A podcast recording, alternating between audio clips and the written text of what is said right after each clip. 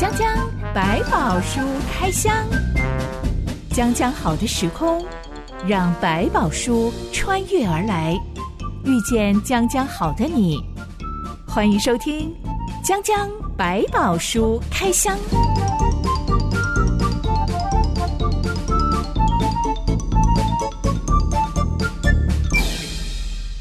百宝书里有百宝，让知心和下班哥为你开箱来挖宝。Hello，我是知心。Hello，下班哥。我从去年到今年，陆陆续续看了好几部韩剧，嗯，当中我发现题材重复率最高的就是霸凌。嗯、OK，好，他们很喜欢这个话题啊。小凡哥，你会看韩剧吗？我不太看，好像可以想象的出来，韩剧跟你绝缘。也也可能基基本上有看过一样的，好像觉得都差不多的剧情，就觉得没有很兴趣。看到韩剧跟日剧里面的校园霸凌，都比台湾严重非常多，哎，看了会头皮发麻的那种。对，他们很多的剧情的描述都很强烈，极致的那种恨爱表达，我都觉得不不太习惯。看了韩剧之后，就会看到，哎，编剧为什么写这样子的故事？是，是，然后就会看到他们的综艺节目邀请，其实这个剧本是源自于真实的经历。他们后来真的邀请了一个曾经遭受过那一种校园霸凌的女生，她现在已经成年了，嗯哼，呃，来上节目，然后她袖子掀开，手臂上都是疤痕，哇，好可怕！是被同学用电卷棒烫的。哎呦，怎么会这么狠？很难想象，对，很难想象未成年的青少年怎么狠心成这样，残忍成这样。嗯嗯，可能有些东西不知轻重，可能在那个大家的这种群体的压力，或者是一种群体的状态之下，有一种那个好像不得不做，或者是不做到某一个程度就不能够显威风的感觉，所以可能那种状况下他是没有办法控制，甚至等到他事后回想，就算他后悔，可是其实已经过去了。嗯、我到出社会之后才有遇到。职场霸凌这件事情，嗯、但是是很短的时间。然后当我脱离那个职场之后，嗯、我才有办法脑子比较清醒一点，能够去证实、嗯、哦，我被霸凌了，是，那就是一个霸凌事件。嗯哼、呃，但是我也蛮感谢神，并没有让我从此像韩剧一样黑化，嗯、然后我就要开始我的复仇计划。对对，有时候如果你可以走过来，你反而可以谅解，然后或者说你有更好的力量去面对其他人有类似霸凌的时候，你会有一个。比较好的因应措施，而不只是你这种慌乱就胡乱的承受，其实这都是很不好的，很可惜的。不过我在看那些复仇韩剧的时候，嗯、还是会觉得大快人心，嗯、做得好啊！嗯、这么过分的人，当然要让他吃点苦头喽，嗯、不至于要把他杀了，但起码要让他受到法律的制裁等等等相应的恶果。嗯圣经好像不太支持我们去复仇，嗯、呃，应该说不太支持我们用我们的方法去复仇。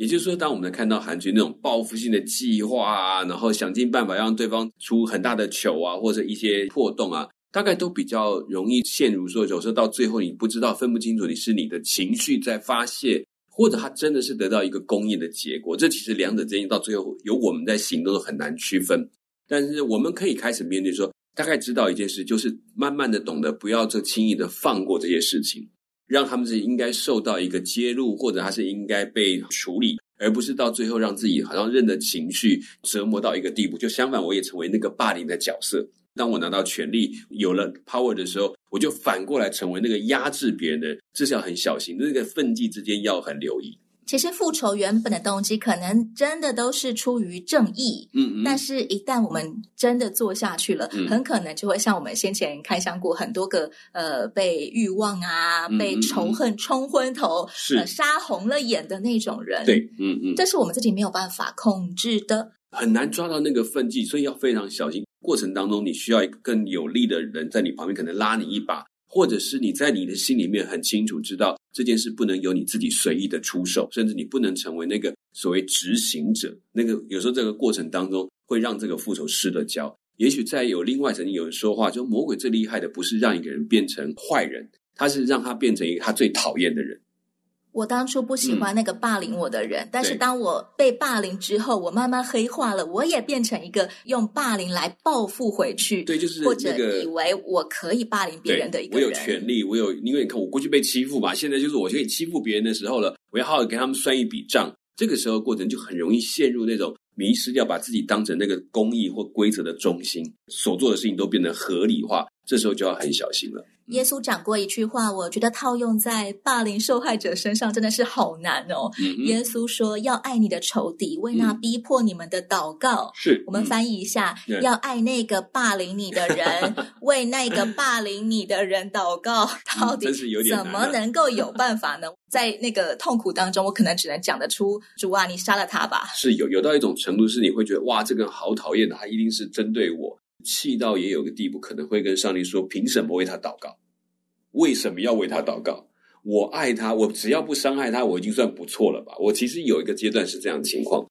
我觉得我很难去爱这个人，我也必须告诉上帝说，我也很诚实面说，我真的爱不下去。但当有慢慢时间，我觉得上帝也在调整我们，他不是要我们去表现出一种“哎呀，好了，不管怎么样，我就是拥抱你呀，我爱你呀，我绝对不在乎你所有对我的不好。”倒不是这个意思，反倒我们去正视我那个里面讨厌他跟恨恶的那个原因，我必须去理清楚，不要让套在这个人所有的事情上面。真的没有办法爱他呀，嗯、是就是没有办法爱他。祷告的话，我可能可以拿一个那个公版的祷告词、嗯、读一读，就把这个某某人的名字套上去。祷告可以做得到，对，爱他没有办法。对，可是，在祷告的过程，就是当我倾诉这种我没有办法、没有办法的过程，我觉得上帝开始帮我做。另外一件说，对这一件一件真的让人家很讨厌，但是他也让我开始看到一件事说，说来看一看另外一面，他在某一些地方，实在是让我觉得我也不能不佩服他。某一个程度，让我开始把这些东西区隔开来。就是这是一个人，这是一个有好有坏的人。他有些真的是坏到让你不舒服，但有一些地方你可能在过去从来不想去留意，甚至把它全部黑化。当我觉得上帝把一点光照过来，让我看说，你就看这里，然后在那个地方为这件事情感恩，为他的这个好的部分感恩。但是这些部分不需要我刻意去掩饰，说我的讨厌跟我的不快乐。从这一点开始之后，我觉得有一些眼光开始慢慢变。开始知道我可以为他祷告，但是我不是只说，哎呀，他做的都合理，他做的都是对，他欺负我是好的，没有这种无聊的事情，而是要开始停下来，开始为我跟他的关系的改善祷告，开始为他在做的好的部分感恩，那些好其实有帮助到我的，我可以记下来。但是有一些他所说的错话，求上帝也帮助原谅，让我能够原谅他，或者不要被这个怒气所捆绑。其实反过来也是在为我自己祷告，慢慢的在这个过程当中找到一个新的眼光跟平衡点。也慢慢的放下那些他对我一些不适当的、不应该有的一些言辞，因为这种霸凌往往在言辞上是第一个可以放下来，能够厘清出来，不要被这个东西再套一次、再捆绑一次，好像人家贴了标签，我就一直往上粘，可以把它撕开放在一边，那不是我的。上帝其实也并没有要求我们就要一步做到，我现在真的可以爱那个霸凌我的人。没错，其实那个会花了很长的时间，慢慢去懂的。当我愿意先来祷告，即使我是为那个痛苦的情绪祷告，对，厌恶、怨恨的情绪祷告，这些情绪都可以在祷告当中慢慢、慢慢被稀释，然后被放下。然后，当上帝的爱再一次充满我的时候，嗯。我可能就会惊讶的发现，我竟然有能够怜悯他的心，是有能够爱他的心。嗯、那个爱不见得是说我现在要去跟他相亲相爱，对对对，那个爱是我打从心底珍惜他的生命，不再像起初很痛苦的时候，主爱你可不可以把它弄死 那一种心情？我我纯粹把它当成妖魔，就是我们讲像妖魔化的概念，因为这样子你就很容易骂他，你可以把他讲的一无是处，你给他就是个被除掉的人就好。可是，当你这样停下来，从上的眼光来看，你也要知道，这个人你会慢慢发现，大部分有这样去压迫别人的状况的时候，他里面的仇恨跟痛苦，可能更是我们从来没有看过的状态。复仇啊，妖魔化的思维啊，这些都是呃人类的一种生存法则吧。为了要让自己活下去，一种反抗的机制。但上帝并没有要我们活得这么辛苦，把所有的痛苦都背在自己身上。是的，经过了这个呃糟糕的人之后，永远都活在痛苦当中。上帝没有要我们这样，嗯，所以。祷告真的是我们得解救的第一步骤。是的，所以你也不用担心，如果你真的有不好的情绪、痛苦的感觉，你就还是可以告诉上帝，不用去刻意粉饰说啊，我都好，我都没有问题。上帝，你放心，不用。上帝就是听到你心里的话，都说出来，然后上帝会慢慢的跟你对话。讲讲百宝书开箱，今天要来看一下一个霸凌还有反击的故事，嗯、记载在士师记第十二到十三章。一段音乐之后，我们来开箱。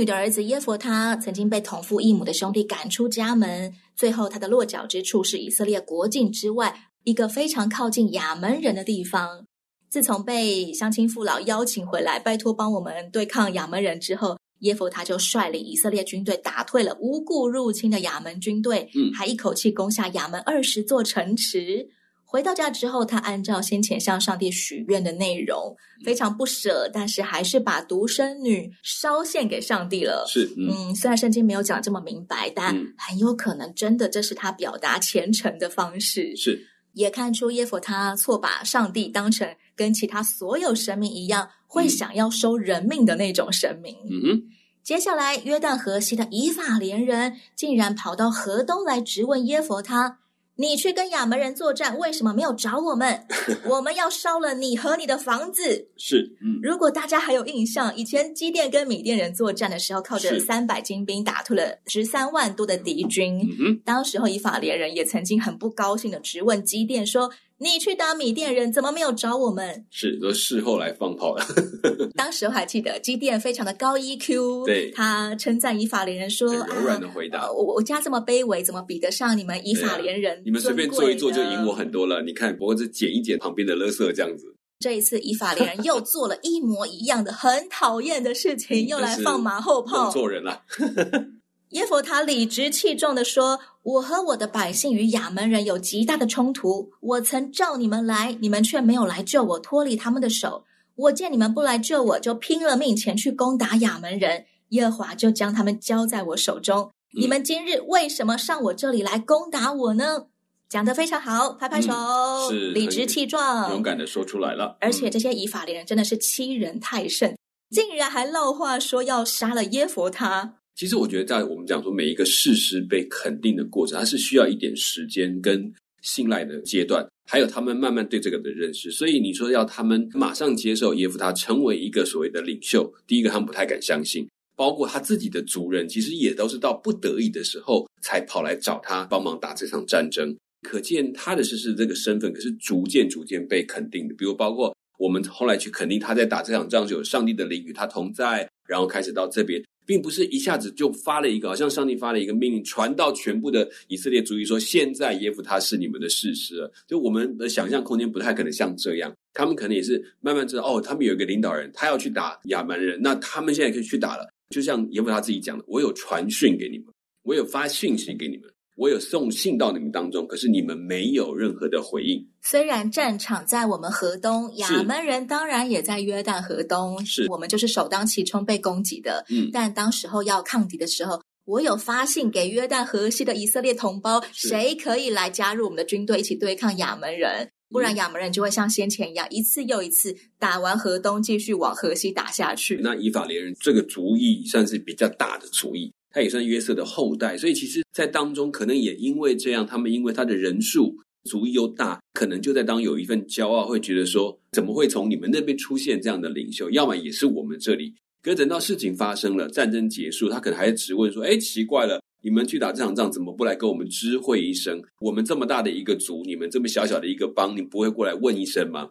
我觉得这可能就是一种骄傲产生的结果。不服气归不服气，有需要气到扬言要杀了耶佛他吗？嗯，是不是在当时他们彼此除了这件事，还有其他的仇恨？甚至我们在某一些比较部落的一个角度来思考一下，是不是这个时间点对以法人也可以作为他扩张的机会？如果他真的又打败了耶弗他，这些主义他们所管的城邦也就纳进他们的里面，或者是说他继续找回他们这个领导者的地位，这也有可能一些私心在里。这我们现在没有办法有答案，但是很明确的。这样的做法就表示我要取代你的领导地位。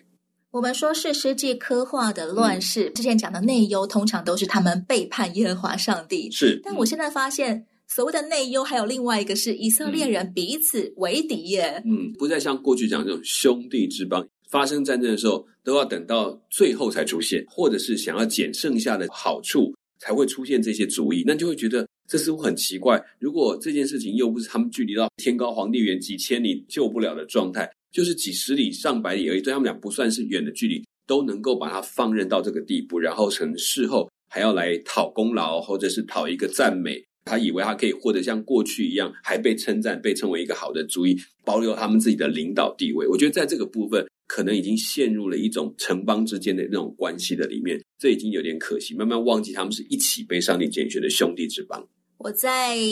遭遇过职场霸凌的事件之后，是因为看到了那种介绍职场霸凌的专栏，嗯、还有告诉你公定的一个申诉流程的时候，嗯嗯嗯、我才意识到。原来我遭遇的是职场霸凌，嗯、而其中有一条是我完全没有想象过，原来这也构成职场霸凌，叫做主管剽窃下属的工作成果，是当成自己的，完全抹杀下属的名字。嗯、我想一想，哇，的确这种事情也是挺可怕的。嗯、以前只有听说过研究生，对。他的论文被教授拿去发表，是是是，挂的确是去做这个研究，嗯、这其实也是一种霸凌诶，凭什么占别人的便宜？拿人家的成果呢？这个我觉得有一些我们是承继了早年的一些一些习惯，师徒的习惯，就是说学生再怎么做的，那都是老师的东西，他是经过老师的指导才会完成的。随着后来我们对著作权、对每一个人智慧财产权的重视，就会强调，就算是这个老师指导的，也要注明是老师指导学生去完成的，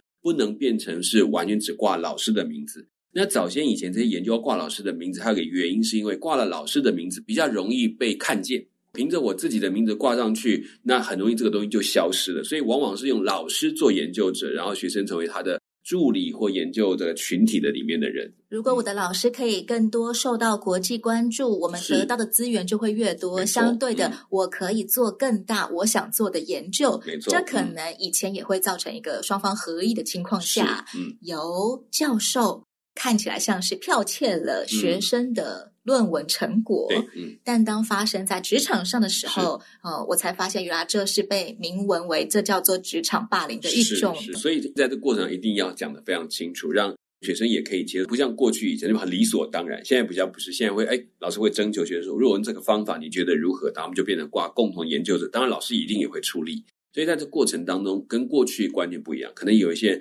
保留着过去的过程，就会觉得我就是你老板啊，你做的东西就是我的东西啊，有这种概念就会出现。耶佛他讲完理直气壮的话，以法莲人竟然还不放过他，还继续呛声，嗯、是说你们这些住在以法莲跟马拿西境内的激烈人，不过是以法莲的逃兵。嗯，这就好像说我家里一个佣人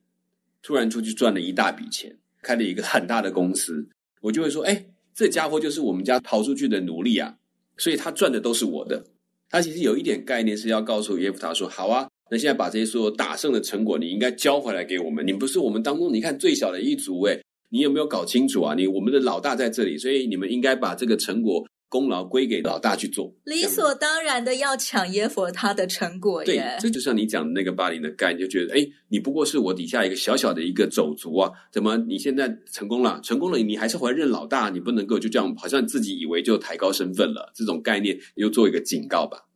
因为以法莲人欺人太甚，是耶弗他就率领基列人跟以法莲人开战。是，嗯，老实说，如果我是基列人，我也蛮赞成开战的。嗯，可能就啊，我没有跟你，我可不是一个弱者，你有点小看我了。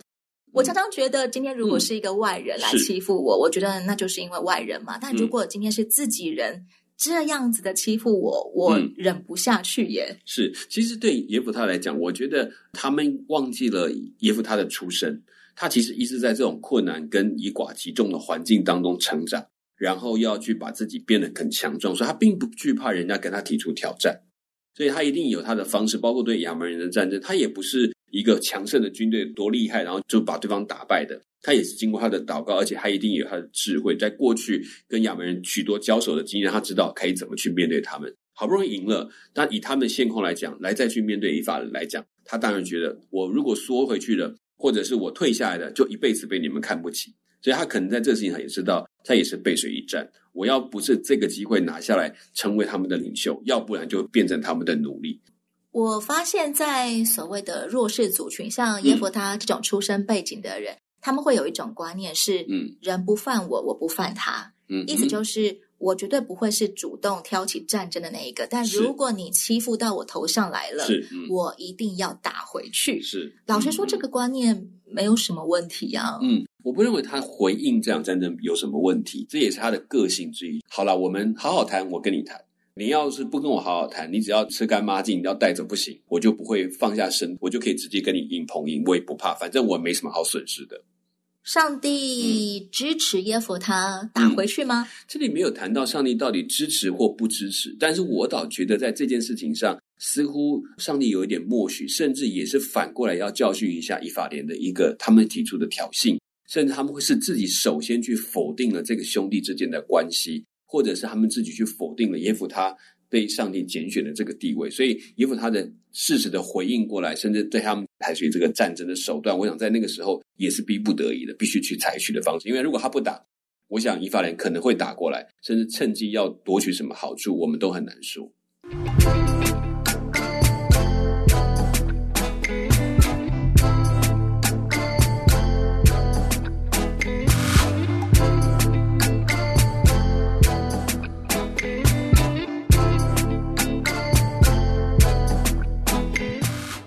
战争一开打，基列人就占上风，以法连人节节败退。基列人抢占了约旦河东的几个渡口，嗯、防止以法连人逃回河西他们的家乡。是，但是以法连人跟基列人都是以色列人，嗯、光凭外貌你看不出来。对，他只要脱掉军服，你看不出来他到底是不是，他们都是以色列人。基列人的仇敌以法连人，甚至讲的语言基本上也是一样的。但是河东跟河西原来在口音腔调上面是慢慢开始是有分别的，嗯，因此基列士兵就要求每一个渡河的人都讲是波列这个词，是，哎，这个词是河水泛滥的意思，嗯，凭着口音差异，他们揪出了所有想要撤退逃回去的以法连人，是。当场处决他们。嗯，那一天被基列人杀死的以法连人有四万两千人。是这样子的，变成屠杀悲剧的结果，嗯、也算是上帝允许的吗？我觉得这有点就是任凭着像耶夫他的个性，还有我们去呈现出来，到底现在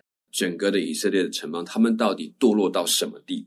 你知道，在这个过程里，我们在慢慢看到士师记里面是越来越多关系的败坏，还有对道德或者对彼此关系的否认那种。情况是越来越严重，所以到了这里，我们前面已经说了，他基本上已经开始变得好像在城邦在夺谁是当老大的概念的时候，就已经看到他们已经忘记他们是一起被上帝给的这块地，好像把这块地视为自己的理所当然，忘记他们是恩赐给予的，他们忘记了上帝是不断的派着事实拯救他们，而不是他们自己好像能够管理这个地方，却发生到最后变成兄弟的鬩墙。他们忘记了，他们被凝聚的是因为上帝把他们连接的这个事情都把它否定掉。所以回头来讲，就在这个地方已经，上帝是有点是任凭，好吧？你们既然不把我当上帝，就去吧，你们就做你们的事。包括耶弗他这个所谓的事实，你会发现他对于求告上帝这个事情，基本上这里面看不见，完全没有停下来。主啊，我的同胞这样子嘲笑我，嗯、而且威胁说要把我杀了。嗯，你帮我做主，我到底该怎么回应他们？你告诉我。嗯耶弗他基本上是凭着他自己的怒气，立刻反扑回去。他刚刚好也是一个孔武有力的人嘛，很有军事的谋略，很有领导才能。对，可能在这个过程当中，早就已经不知不觉杀红了眼。是，最后就会演变成这场死了四万两千人的屠杀悲剧。没错，自己人杀自己人。嗯，而且发现他最后他的方式是，只是要分辨是不是啊哪一边的人，他就要做屠杀的动作。其实真的就像你讲，杀红了眼。然后其实在这过程中，他们也突然才发现自己走到一个多么危险的地步。这一位耶弗他成为了士师记里面统治年代最短的一位士师，他只做了六年士师就过世了。从耶弗他之后，所有的士师年代都像耶弗他一样这么短。嗯，接下来是以比赞，他做了士师七年；嗯、是、嗯、有以伦做了士师十年；是再来是亚顿做了八年的士师。嗯、呃，圣经对他们的记载都非常的短。因为士师的统治年限变得很短，嗯、也就代表以色列的孩子根本还没长大，敌军又来了，不停的被烧杀掳掠。即使是有士师，都仍然过着非常动荡、战乱的生活。是，这一切也都是上帝默许的。当然，上帝默许也包括他们自己的选择。他们对于上帝的这每一次的拯救，没有把这样的教训、这样的记忆，能够继续的放在他们的生活当中，而事实也慢慢失去。对他们在信仰上教导的一个工作，所以他只是在做征战维持，然后好像过一点平安日子就可以再往下走一点点，也可以看得出来，他们跟上帝关系已经走到一个越来越消失的地步。所以可以说，即便上帝有呼吁，但是没有人做回应，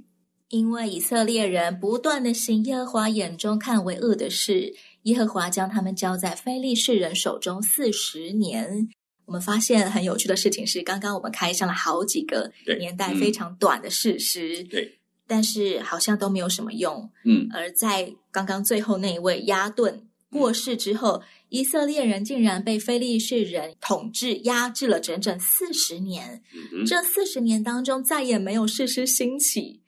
小宝哥，你觉得上帝为什么会允许他们有一个四十年的空窗啊？我就像他们那个呼求耶和华的声音，可能越来越微弱。甚至也越来越分散，大部分的人可能都进入一种只求一个平静生活，只要这些人不刻意的压迫，他就好吧，就这样过日子也可以的一种心态的里面，就自然的把这个神跟他们的关系，还有上帝跟他们这块地所立的约这些事情，就慢慢的把它放在一边了。这就是一个很自然的，我只为自己而活的结果。这几个分散出去的主意，好像似乎就开始力量就削弱，不再。集合在一起，不在敬拜当中，或者在这个信仰当中连结在一起，就各自为政了。其实跟我们现代人的生活好像蛮相似的。嗯，大多数的人看待信仰这件事情是可有可无的。嗯哼，只要什么可以让我过更好的生活，那我就选择它。嗯，无论这是一个神明也好，这是一个学说也好，嗯，潮流也好，做法也好，嗯，一切的一切都是只为自己好来做打算。就似乎大家对自己生命的要求就越来越低，就只要有在生活上的基本的有吃有衣有食，听起来好像是知足，其实不得已。好了，只要活得下去，多一天就一天了。所以其实这个东西就会慢慢慢慢忘记自己生命当中更重要的那个价值，这是很可惜的。严格来讲，这样的一个过程的里面，他们是不是越来越忘记他们原本到这里来的目的，就会很容易失去这个为自己生命做一点奋斗或者是改变的期待。所以这个就变成他们是一个危险，把他们原本一个集合的力量分散成每一个各家只要顾自家的事情，所以很自然的被人家压迫。只要不是压迫到我家，那就是别人家的事情。